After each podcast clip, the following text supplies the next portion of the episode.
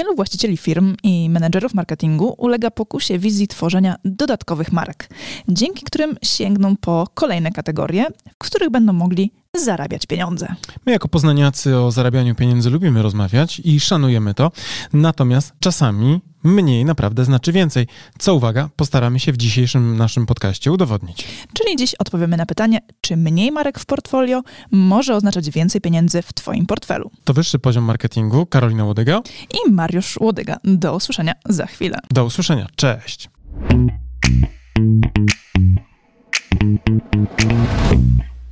Cześć Karolina. Cześć Mariuszu. Powiedz mi a propos tych y, marek w portfolio. Wyobrażasz sobie mieć na przykład, nie wiem, trzech takich mężów jak ja, albo czterech, albo dwunastu? tak, wspaniałych mężów, oczywiście. Czyli to od razu sobie położyliśmy tą e, sytuacją, całą tezę, którą w intro przygotowaliśmy, tak? To znaczy więcej Ale mężów. ty jesteś wyjątkiem potwierdzającym regułę. A, w ten sposób to chcesz ograć. To ja na przykład mogę powiedzieć z czystym sumieniem, że ty mnie jedna wystarczasz. że gdyby ktoś powiedział, słuchaj Mary, będziesz miał takich 12 Karolin, to bym powiedział, nie, dziękuję. No nie wiem, czy to jest komplement. Nie, nie był, bo ja wiem, że y, więcej ciebie to nie znaczy, że więcej miłości. A więcej czego? No, masz takie swoje cechy, które niekoniecznie sprawiają, że y, kiedy one się multiplikują, to znaczy, że w moim życiu jest lepiej. Na przykład twoja drobiazgowa weryfikacja, gdzie byłem, po co tam poszedłem, Po co to zrobiłeś? po co to zrobiłem, dlaczego nie zrobiłem tego na czas. I teraz takich 12 superwizorów jak ty, e, no nie wiem, nie wiem, naprawdę nie wiem. Nie czuję, że to by mi znacząco pomogło, nie? Mimo, że bardzo ciebie, e, wiesz, w tej pojedynczej wersji kocham. No, to by nie było. Okej, no, dobrze. To by nie było. No. To może nie brnijmy w to dalej, bo może się to źle skończyć. Może, możemy trafić na przykład do terapeuty z kryzysem, tak? Bo Mariusz nie chce mnie więcej. tak, i mówi publicznie, że nie chciałby mieć 12 takich wersji jak ja. No, nie chciałbym. I dlatego to przeze mnie przemawia, ponieważ już swoje zjadłem w życiu, że tak powiem, problemów i wyzwań. I, I nawet w takim społecznym jakby uwarunkowaniu potrafię powiedzieć sobie, kiedy należy powiedzieć, w sensie dostrzec sytuację, w Ja której... już wiem, dlaczego ty nie chcesz mnie więcej. Nie dlatego, że ja jestem zła czy niedobra, ja No, jestem no. fantastyczna, Ty jesteś, tylko ty no. po prostu jesteś kiepski w zarządzaniu. Dlatego nie ogarnąłbyś mnie 12, razy 12. No. No. Prawdopodobnie dlatego jestem wierny, bo, bo miałbym problem jakby z utrzymaniem To kontaktu. prostu twoje niedoskonałości przez ciebie przemawiają. O i właśnie dlatego nie chciałbym tych 12, bo jak sami słyszycie, generalnie zawsze wychodzi na jej. po co mi to? Same problemy. Miało być lepiej, a są same problemy. No właśnie. I z markami, bo tak trochę sobie zgrabnie teraz przejdziemy do, na pole marek, z markami jest trochę podobnie. Wydaje nam się, że 12 brandów na przykład to jest więcej miłości, więcej pieniędzy, więcej dobrobytu, no ale w praktyce potem się może na przykład okazać, że z tej mnogości to nie tylko benefity, ale również na przykład więcej pracy, więcej danych do przetworzenia, więcej problemów, które są generowane, e, więcej e, wyzwań, które trzeba sobie ogarnąć, e, więcej na przykład reklamacji od klientów, więcej problemów na produkcji i tak dalej, i tak dalej, i tak dalej. I od takiego przybytku głowa boli. Boli. Mnie już zaczęła boleć, kiedy zacząłem opowiadać tym, o tym wszystkim. No bo wyobraźmy sobie, prawda? Jesteśmy w dwie osoby i ogarniamy, na przykład myślimy sobie, no dobrze nam idzie Premium Consulting, którego e, założenia wszyscy tutaj słuchacze naszego podcastu znają, czyli wiedzą, że to jest marka, do której się przychodzi po doradztwo strategiczne w obszarze marketingu. No ale nagle zaczynaliśmy, nie wiem, wpadać na pomysł, że ach, skoro idzie nam tak dobrze na poziomie doradczym, to może otwórzmy też agencję SEO i zróbmy na przykład kolejną markę, Mhm. która będzie obsługiwała ludzi, którzy potrzebują SEO. A potem No pomyślimy, bo czujemy, że jest zapotrzebowanie na rynku na takie usługi, bo klienci nasi pytają o to, no to czemu akurat tej potrzeby nie zagospodarować, tak? No właśnie, ale skoro już to robimy, to może od razu też otwórzmy markę, która zajmuje się płatnymi reklamami, na przykład w Google czy też na No bo nasi klienci też tego potrzebują. Też tego potrzebują. Mamy już tu co? Agencję SEO, mamy agencję SEM, e, szeroko pojęte PPC na przykład wchodzi do naszej też oferty. No ale przecież jeszcze branding jest potrzebny, taki wizualny. To zróbmy sobie markę, która zajmuje się tylko stricte na przykład e, kreacją, materiałami kreatywnymi, ale potem, bo nam dobrze idzie na przykład to co? Zróbmy firmę, która zajmuje się wydrukami.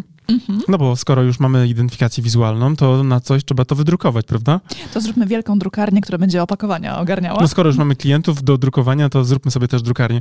I brzmi to trochę kuriozalnie, kiedy o tym sobie z wami rozmawiamy w tej chwili, drodzy słuchacze, słuchaczki.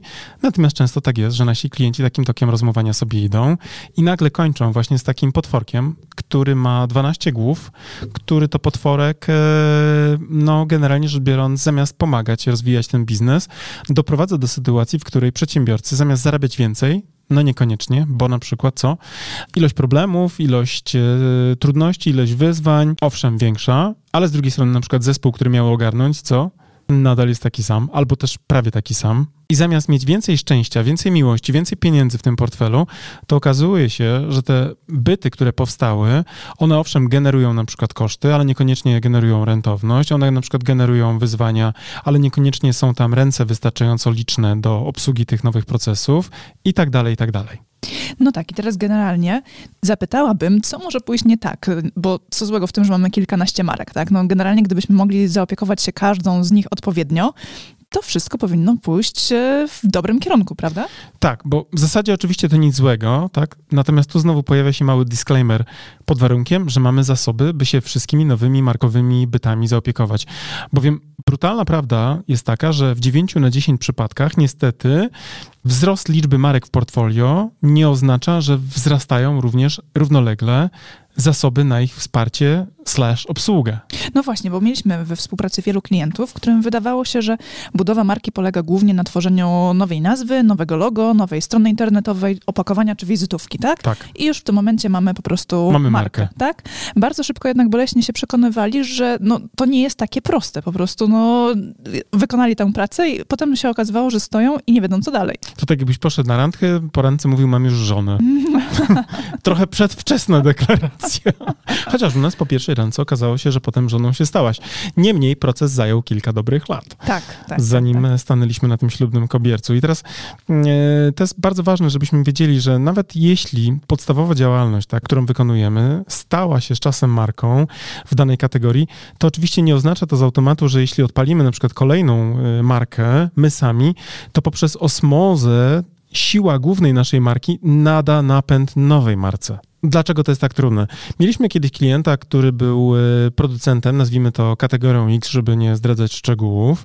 Ten nasz klient miał w swoim portfolio aż 12 marek, a teraz uwaga, tak naprawdę zarabiał dobrze tylko na jednej. Siedem z nich w tym portfolio e, kolejnych e, notowało przychody, ja to nazywam homeopatyczne, tak? czyli takie, które właściwie nie dały się oznaczyć jakąkolwiek znaną miarą, generując przy tym bardzo poważne straty. Trzy kolejne radziły sobie raczej słabo, poniżej oczekiwań i jeszcze jedna dawała przyzwoite przychody, ale tam też szału nie było. W pewnym momencie nawet doszło do takiej sytuacji, w której ten nasz klient przestał zajmować się marką główną, która mogłaby być określona tym Dojną zwrotem krową. dojną krową albo kurą znoszącą przynajmniej srebrne jaja.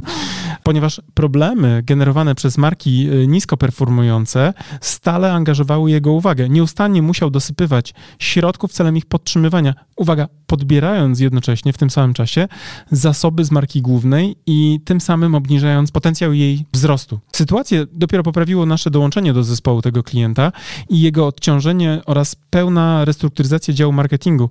W ramach naszych obowiązków objęliśmy bowiem zarządzanie tą marką topową z portfolio naszego klienta i ustawiliśmy na nowo wszystkie kluczowe procesy marketingowe. Ten ponowny fokus na jednej marce przez dedykowany nasz team, wsparty oczywiście odpowiednimi zasobami e, przez klienta, przyniósł efekty w postaci wzrostu realizowanej e, sprzedaży marki o ponad 600% w ciągu 16 miesięcy od rozpoczęcia wdrażania opracowanej przez nas e, strategii marketingowej. Ale tutaj jest bardzo kluczowe, żeby zrozumieć, tam ponowny fokus ponowny fokus, a nie rozpraszanie się na te wszystkie inne byty, które sprawiały, że generalnie rzecz biorąc, e, ta kołdra biznesowa, którą próbował klient objąć wszystkie te 12 marek, była zawsze za krótka. No dobrze, ale może to jest tak, że to tylko i wyłącznie w tej sytuacji ktoś sobie nie radził z tą jedną marką z kilkunastu, które miał w portfolio, a inni normalnie na rynku funkcjonują fantastycznie, mimo tego, że mają kilka, kilkadziesiąt albo kilkaset y, marek w swoim zanadrzu. Dobre pytanie, bo można by mówić, że to jest na przykład dowód anegdotyczny. Nie? Byliście, widzieliście z jakiejś sytuacji, bo trafiliście do jakiegoś e, prezesa i firmy, która niekoniecznie sobie radziła, ale tutaj pokażemy wam w dzisiejszym odcinku naszego podcastu, że faktycznie te less is more istnieje również w życiu tych uwaga, ogromnych, można by powiedzieć wręcz ikonicznych marek. Dla przykładu zacznę może od Alana Molalego, który został prezesem koncernu Ford w 2006 roku. Gdy Malali obejmował stanowisko CEO, Ford miał w swoim portfolio łącznie 7 marek. Tam należało poza oczywiście Fordem, prawda, do tego portfolio taka marka jak Lincoln, Jaguar, Volvo, Mercury, Land Rover, Aston Martin klasyczny, prawda? Możemy powiedzieć, że były to tak zwane silne marki, albo wręcz nawet, tak jak mówiłem wcześniej, ikoniczne, czyli takie naprawdę bardzo, bardzo znaczące brandy w swoich kategoriach. I teraz, jaki był problem zarządczy w tej sytuacji? Otóż jak Malali objął to stanowisko, to pojawiło się duże zapytanie, jak efektywnie zarządzać tak dużą operacją z tak rozbudowanym portfolią i uwaga, to też myślę jest łatwe do zrozumienia, z ogromną liczbą różnych modeli, prawda? Bo jedna marka i kilkanaście różnych na przykład gam modelowych, które wchodzą w zakres na przykład danego brandu motoryzacyjnego. Mhm. A skąd w ogóle takie pytanie o zarządzanie? Ponieważ gdy Malali objął stanowisko prezesa w 2006 roku, przychody koncernu wynosiły, uwaga teraz, 160 miliardów dolarów. To nawet przed inflacją było całkiem dużo. Jednocześnie teraz mały, mały przytyczek, czy też słodko-gorzki akcent, y, aż 12,7 miliarda dolarów straty. Tyle wykazywały, tak? Czyli 7 marek w portfolio, 160, ponad 160 miliardów dolarów przychodu przy jednoczesnym niewychodzeniu na, nawet na zero, bo mamy prawie 13 miliardów dolarów e, straty. No i teraz mogłabym zadać pytanie, co w takim razie zrobił, że o nim rozmawiamy? No właśnie, przede wszystkim on pewnie doszedł do takiej refleksji na zasadzie, jak my teraz rozmawiamy, kurczę, za dużo tego na mojej jednej e, ludzkiej głowie i mojego zespołu. Nie ogarniamy, bo tego jest po prostu za dużo. W związku z tym podszedł do tego bardzo mocno pragmatycznie, tak? Sfokusujmy się na tym, co umiemy robić, na tym, co potrafimy dostarczyć na rynku, co znamy od podszewki. I w związku z tym sprzedał marki, którymi, uwaga, nie był w stanie się efektywnie w zarządzaniu, że tak powiem, opiekować. I jak to wyglądało? Otóż e, Jaguara i Land Rovera sprzedał firmie Tata Motors, Aston Martin został sprzedany prywatnemu funduszowi, Volvo zostało sprzedane e, Chińczykom, e, Mercury w ogóle zostało zlikwidowane, no i z całego portfolio tych marek dodatkowych zachował tylko i wyłącznie jeden brand, którym była marka Lincoln. Czyli pozostał Ford i Lincoln. Tak jest. I teraz pewnie wiele osób w biznesie mogłoby odpuszczenie takich tematów określić odcięciem gałęzi, na której siedzą, tak? No skoro mamy tak rozpoznawalne marki w portfolio, to przecież one mogą prędzej czy później generować te, Wyjść na prostą. Te, te zyski, tak? tak? No przecież jeżeli komuś oddamy to, tak, to ktoś inny będzie na tym zarabiał, to dlaczego mielibyśmy to robić, tak? Ale takie odcięcie finalnie, jakie efekty przyniosło? No właśnie, wydawałoby się, że to jest bardzo trudne. No myślę, że w ogóle mentalnie musiało być trudne, no bo znowu wiemy, jakie są psychologiczne aspekty takich sytuacji. Tutaj lęk przed stratą albo utraconą korzyścią w przyszłości myślę, że musi naprawdę być ogromnym tematem. Plus mamy jeszcze tak zwaną teorię kosztów utopionych, czyli jeśli nas tyle to kosztowało do tej pory, to musimy brnąć dalej. To jak puszczenie dziewczyny, z którą się spotykasz 3 lata i de facto nie wiesz, czy no tak. z nią być dalej do końca Albo mężczyzny, no żeby nie było tak jednostronnie, przecież wiadomo. tak, a potem się okaże, że ona albo on z innym, albo z inną Odnaleźli swoje szczęście, odnaleźli swoje I teraz szczęście. w końcu jest gotowa na miłość. Tak. I myślę, że tutaj było dokładnie to samo. To znaczy myślę, że to nie były proste decyzje, e, bo właśnie były te ekonomiczne aspekty związane chociażby z tą teorią mm, kosztów utopionych, tak? czyli lękiem przed puszczeniem spraw, które zostały tak mocno już poinwestowane lub też e, w których to przypadkach wydaliśmy więcej niż byśmy chcieli, a nie odrobiliśmy tego jeszcze. Reguła nie? zaangażowania i konsekwencji, tak? Tyż, prawda? Tyż, tyż, tyż, tyż bardzo ładnie by tutaj się działo. Bądź nie? te wizualizacje czasami e, ja widziałam takie rysunki piękne, gdzie ktoś, ktoś, jakiś człowieczek próbuje się przekopać przez skałę i de facto przekopał już 95% dystansu, żeby dobr, dobrnąć na drugi jej um, koniec i zostaje mu tylko 5% do przekopania, on w tym momencie się poddaje. I tam jest ta bryłka wielka, samorodek taki tak, ze złotem, tak, tak, albo tam tak, z diamentem, tak, tak. brylantem. I mamy takie poczucie, że odpuszczamy akurat w momencie, kiedy już jest, jesteśmy praktycznie u celu, tak? No bo to jest bardzo trudne. No, mentalnie naprawdę jest to bardzo trudne. No tyle czasu, tyle pieniędzy, bo wiesz, te portfolio było pełne nie dlatego, że ktoś po prostu, wiesz, wystrzelił jak popcorn na patelni, tylko dlatego, że ktoś podejmował wcześniej decyzję o akwizycji tychże brandów, więc były po prostu kupowane pewnie też mhm. za ogromne pieniądze te marki, które, które tutaj sobie omawiamy. Więc myślę, że to było bardzo trudne, no ale pewnie też nie było specjalnie wyjścia, bo oni liczyli to dość mocno. No i okazało się, że faktycznie kiedy w 2014 roku można było już mówić o takim, powiedzmy, okresie, gdzie dało się pewne rzeczy zwalidować, no to okazało się, że jak jeszcze raz dla przypomnienia powiem, w 2006 roku, kiedy Malali obejmował e, stanowisko CEO Forda, koncernu całego, no to przychody były powyżej 160 miliardów dolarów przy stracie 12,7, natomiast w 2014 roku, po oczyszczeniu całego tego portfolio, pozbycia się, że tak powiem, tych nadmiarowych brandów, e, przychody były na poziomie blisko 140 miliardów dolarów, ale uwaga, aż 17 miliardów dolarów zysku. Czyli faktycznie less is more. Tutaj tak. absolutnie. I tutaj możemy sobie wyobrazić, no okej, okay, dobrze, to pięknie to wszystko wygląda. W sumie y, spadek przychodów był niewielki, zyski od razu przeskoczyliśmy na tak dużą, tak dużą wartość, ale to jest tylko początkowy i końcowy element Efekt, tego tak. wykresu, bo pomiędzy my jeszcze widzimy e, pewne załamanie na tej skali przychodów, tak, gdzie przychody w pewnym momencie bardzo mocno spadły w dół, tak, do około 110 miliardów e, dolarów. Ale tutaj tutaj pewnie też zagrały te czynniki makroekonomiczne, bo pamiętamy w 2008 roku, 2009 był ten krach ekonomiczny i były te wielkie mm, też plany pomocowe dla branży automotive wyciągające je z problemów, ponieważ tam się generalnie rynek też załamał na e, nowe pewnie samochody z uwagi na w ogóle problem z dostępnością finansowania. Zatem to wcale nie musiało być łatwe, to wytrzymanie tego wszystkiego nie było łatwe, ale z drugiej strony no, widzimy na końcu jakby tego procesu, tak po 8 latach od rozpoczęcia tej restrukturyzacji, ewidentnie, że przyniosło to korzyści. I dlaczego to jest tak trudne? Ponieważ właśnie nie od razu widać e, pozytywne skutki tego typu decyzji, no ale to witamy w świecie strategicznych decyzji. One właśnie mają ten, ten ciężar gatunkowy polegający na tym, że to, co dzisiaj decydujemy, to najczęściej odczuwamy po kilku, a czasami kilkunastu, a czasami kilkudziesięciu kwartałach i kropka. No dobrze, to teraz e, był jeden case naszego klienta, był jeden case rozpoznawalnych marek. Czy to wszystko w takim razie? Czy jednak są inne przykłady, które potwierdzają tą, tę tezę. Myślę, że mamy słuchaczy cięciosceptycznych, więc e, posłuszmy się e, takim drugim ciekawym case'em e, klasycznych marek parasolowych, czyli marki Unilever i Procter Gamble. Otóż w latach 80. ubiegłego wieku Unilever i PG, tak, miały w swoim portfolio ponad 5 tysięcy marek, ponad, uwaga, powtórzę, ponad 5 tysięcy marek. Te dwa, te dwa brandy parasolowe, Unilever i Procter Gamble, w swoim zarządzaniu miały ponad 5 tysięcy marek. Powiem ci, że ja miałabym problem, żeby policzyć od jednego do pięciu tysięcy. Teraz wyobraź sobie, że na przykład, nie A wiem... teraz jeszcze nazwać wszystkie marki. I, wiedzieć, nie? Wiedzieć. Na zasadzie idziesz do, do, supermarketu, patrzysz na półkę i zastanawiasz się, czy to ty odpowiadasz za ten brand. Nawet jakbyś mi powiedział, że jestem na przykład odpowiedzialna tylko i wyłącznie za... 251. 250 albo no 2000 tych pierwszych z portfolio na przykład Unilevera, to i tak miałabym z tym ogromny problem. No tak, bo znowu to oczywiście sobie żartujemy trochę, no ale wyobraźmy sobie tych e, decydentów, tych prezesów, którzy muszą to ogarnąć, muszą e, odpowiedzieć na pytanie, jak będzie będziemy budżetowali poszczególne te brandy jak zważyć efektywność tym całym e, zarządzaniem markami i tak dalej, i tak dalej. I bardzo podobnie jeśli chodzi o wnioskowanie, jak w przypadku e, marki Ford. Otóż okazało się, że posiadane portfolio tychże dwóch brandów zostało e, poddane gruntownemu odchudzaniu. I jak mocnemu odchudzaniu? Z 5 tysięcy na 3 tysiące? Nie, nawet bardziej. Otóż okazało się, że po 30 latach takiej transformacji te dwie marki, tak, czyli Unilever i Procter Gamble, łącznie mają w swoim e, portfolio, teraz uwaga, was może, drodzy słuchacze i słuchaczki, zaskoczę, strzelajcie, może pomyślcie w głowie, ile to może być.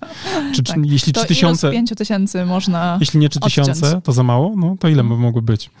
No, to teraz schodzimy po kolei. Schodzimy, nie? 2,5 tysiąca? Kto, da, kto da mniej? Kto da mniej? 1500? Poszli grubo, bo w sumie po tej redukcji połączone portfolia tychże dwóch brandów parasolowych liczyło zaledwie 46 marek. 46 z dobra, ponad 5 tysięcy. Dobra redukcja. Nie? Mocna, nie? Mocna. I teraz uwaga, jako ciekawostkę dodam, że produkcji 75% całkowitego przychodu z odchudzonego portfolio tychże dwóch e, brandów parasolowych pochodziło z 35 najsilniejszych E, marek, które pozostały w tymże portfolio. No i to jest niezły wynik. To już i po pierwsze, można zapamiętać marki, którymi się zarządza. Być może można, chociaż nadal to jest dużo, tak? To jest nadal sporo, aczkolwiek wydaje mi się, że to już jest do zrobienia. Myślę, że tak. To już jest prawie do zrobienia. Natomiast prawdopodobnie i tak, jeżeli patrzymy sobie, że 75% y, przychodu ogarniany jest przez 35 najsilniejszych, to być może gdzieś tam jest dyskusja, czy przypadkiem nie należy pozbyć się, czy nie należy pozbyć się tych pozostałych, na przykład słabiej performujących, tak? Żeby jeszcze bardziej się skupić na tych naszych e, czempionach czempionach, nie? Bo to jest, to jest myślę też zawsze dobry znak zapytania. I teraz oczywiście myślę, że warto sobie podsumować ten dzisiejszy nasz podcast, to znaczy ja nie chciałbym, żebyście dzisiaj po odsłuchaniu tej naszej rozmowy od razu cieli, na przykład, nie wiem, macie trzy marki i od razu dwie wywalali, bo to nie jest intencją naszej rozmowy. Natomiast chciałbym, żebyście zwrócili uwagę na to, że być może czasami faktycznie mniej naprawdę znaczy więcej i lepiej z mojej perspektywy, na przykład jako stratega, który doradza klientom, czasami naprawdę ten fokus na jednym brandzie jest błogosławieństwem. Tak, bo generalnie mniej marek w portfolio to też mniej procesów do zaopiekowania. Tak, tak? jest. Generalnie musimy skalować wszystko razy daną liczbę marek. Plus budżety, plus y, czas do ogarnięcia, plus różnice tak, w zarządzaniu, bo każda marka ma inne pozycjonowanie, przynajmniej powinna mieć, prawda?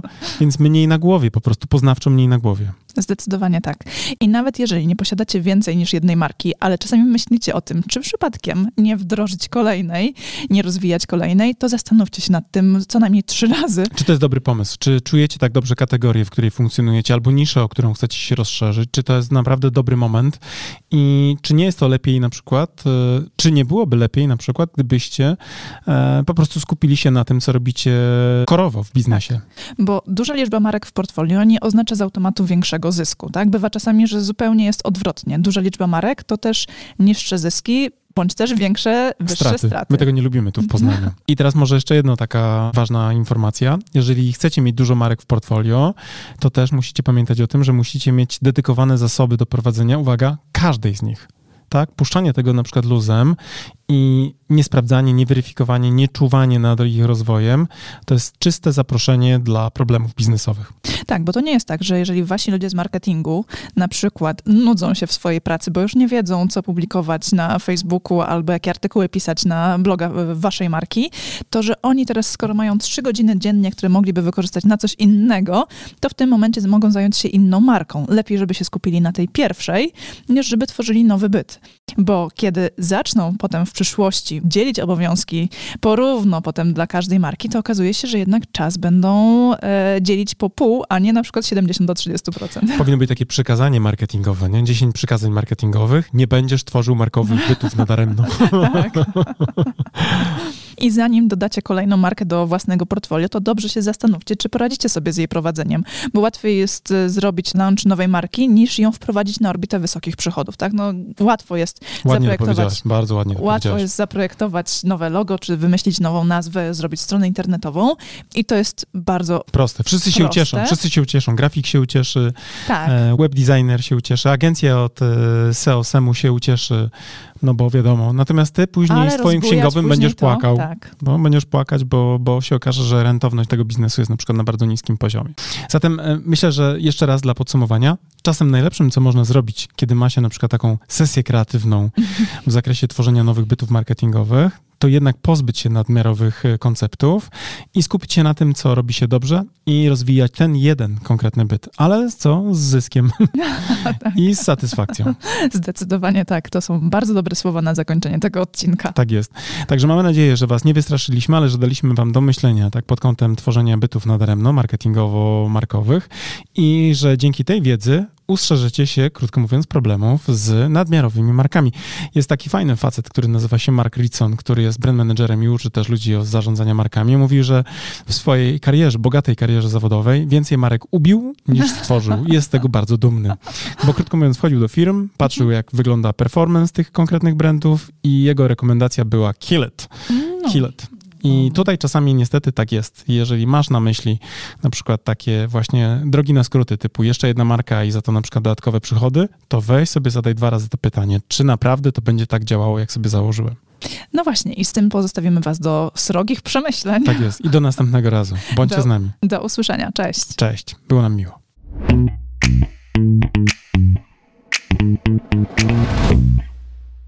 To był bardzo ciekawy odcinek. Myślę, że był dla Was inspirujący, ale z drugiej strony też myślimy sobie, że być może część z Was będzie szukała na przykład odpowiedzi na pytanie, jak Karolina i Marżuldenia może Wam pomóc, prawda? I jak możemy Was wprowadzić na wyższy poziom marketingu. No właśnie, bo przecież my właściwie de facto nie żyjemy tylko z tego, że nagrywamy podcasty, ale też tak naprawdę obsługujemy naszych klientów, prawda? Nasza firma konsultingowa, działająca już kilkanaście lat na rynku, obsłużyła właściwie, nie potrafię nawet już zliczyć w tym momencie ile klientów, ale tak naprawdę wypracowała sobie kilka naprawdę mocnych kierunków na współpracę z wami. Tak, zaczynając od tej, o której już pewnie wiecie, czyli nasz kurs online, ale potem innym krokiem, gdzie możecie bezpośrednio się z nami spotkać, to są konsultacje marketingowe. Tak jest. Właściwie robimy mnóstwo konsultacji z klientami. Wiemy, że potrzebujecie przedyskutować wiele istotnych szczegółów, które mogą sprawić właśnie, że wasza komunikacja albo ucierpi, jeśli to nie będzie przegadane z kimś, kto ma inne spojrzenie na te sprawy, albo właśnie bardzo zyska, ponieważ ktoś podpowie, jak zrobić coś lepiej, prawda? Zwrócić na jakiś detal uwagę. Więc tutaj, gdybyście chcieli skonsultować wasze problemy marketingowe i nie tylko na poziomie strategicznym, ale również na poziomie takim typowo operacyjnym, to w dużym stopniu jesteśmy w stanie, myślę, wam pomóc. Jak najbardziej najbardziej. Możemy też was przeszkolić z niektórych elementów marketingowych, tak? Ale bardzo chętnie, to w ogóle tak. wiesz, ja to bardzo lubię. Wiesz, nie Mariusz da... jak ryba w wodzie. No tak, bo ja bardzo lubię w ogóle ten kontakt fizyczny. Z uwagi na to, że pandemia się skończyła, to ja zaczynam wreszcie jeździć po różnych miejscach i gdyby była taka potrzeba w waszej organizacji, żebyście chcieli właśnie pogadać o marketingu w formie dobrego szkolenia, które nie tylko będzie wiedzowe, ale też i zainspiruje w dobry, fajny sposób was i waszego, nie wiem, szefa, ale też i wasz e, zespół marketingowy do bardziej bardziej efektywnej pracy marketingowej, no to ja nie wiem, czy jestem w stanie polecić kogoś lepszego. Naprawdę nie wiem. Chciałbym, ale nie wiem, czy, czy znajdę w mojej no, pamięci. No. Nie pamiętasz, tak? Nie pamiętam, no. Tak, ale możemy też dla was zrobić coś, co strategzy lubią najbardziej, czyli opracować po prostu strategię marketingową dla waszej marki. Ale gdyby się okazało, że strategię już macie i potrzebujecie na przykład zweryfikować pewne założenia i na przykład tylko i wyłącznie potrzebujecie strategów do tego, żeby zrobić badanie marketingowe i wyciągnąć nowe insighty z tej grupy docelowej, do której chcecie dotrzeć, to również to robimy i z przyjemnością pomagamy naszym klientom w tym zakresie. I co więcej, uważamy, że raz na jakiś czas dobre badanie jeszcze nikomu nie zaszkodziło, nie? Zdecydowanie nie. a być może wręcz pomogło. Tak, a jeżeli na przykład prowadzicie sklep internetowy i potrzebujecie zweryfikować, czy jest on prosty i intuicyjny dla waszych klientów, czy proces zakupowy jest też zrozumiały i czy nie sprawia, że wasi klienci opuszczają wasz sklep, bo po prostu coś było nie tak, to zawsze możecie też się do nas odezwać, a my przeprowadzimy audyt sklepu internetowego. Tak jest. I nie tylko na poziomie oczywiście takich typowo e, operacyjnych wskaźników, jak na przykład, nie wiem, e, kwestie konwersji, prawda, na sklepie, ale również spojrzymy na to, o czym z zewnątrz, aby dać wam feedback, w jaki sposób wasza marka z waszym sklepem internetowym może się różnicować, prawda, w tym całym gąszczu. I tutaj nasze bardzo bogate doświadczenie komersowe również może być dla was bardzo mocno pomocne. Więc jak Czyli sami... tutaj mamy połączenie procesu zakupowego razem z tym aspektem marki i strategii marki. Tak jest, bo tutaj absolutnie pewnie łatwiej dzisiaj utworzyć sklep internetowy niż przetrwać ze sklepem, więc generalnie rzecz biorąc myślę, że tutaj też byście byli bardzo mocno e, zaskoczeni, ile rzeczy możemy wam e, podpowiedzieć. Więc tak long story short, jak to mówią anglosasi, prawda? Jesteśmy do usług i chętnie wam pomożemy wprowadzić wasze marki na wyższy poziom marketingu, prawda? Dokładnie tak. Wystarczy, że się do nas odezwiecie. Tak jest. Piszcie do nas na socialach lub też po prostu zwyczajnie na, na przykład... Na mailach. Na mailach, tak jest. Tradycyjnie, tak jak trzeba, prawda? Czyli tak. na przykład m.lodyga małpa małpa premium-consulting.pl albo k.lodyga premium-consulting.pl, prawda? Tak. Żadnych podkręconych piłek tu nie było, zwróciłaś uwagę? A jak nie wiecie, jak zapisać m.lodyga, to zawsze może być biuro małpa premium-consulting.pl. Ale pięknie to powiedziałaś. Drodzy, to nie przedłużamy już tej naszej reklamy, no i mówimy do zobaczenia, do usłyszenia już niebawem. Cześć! Cześć! Thank you.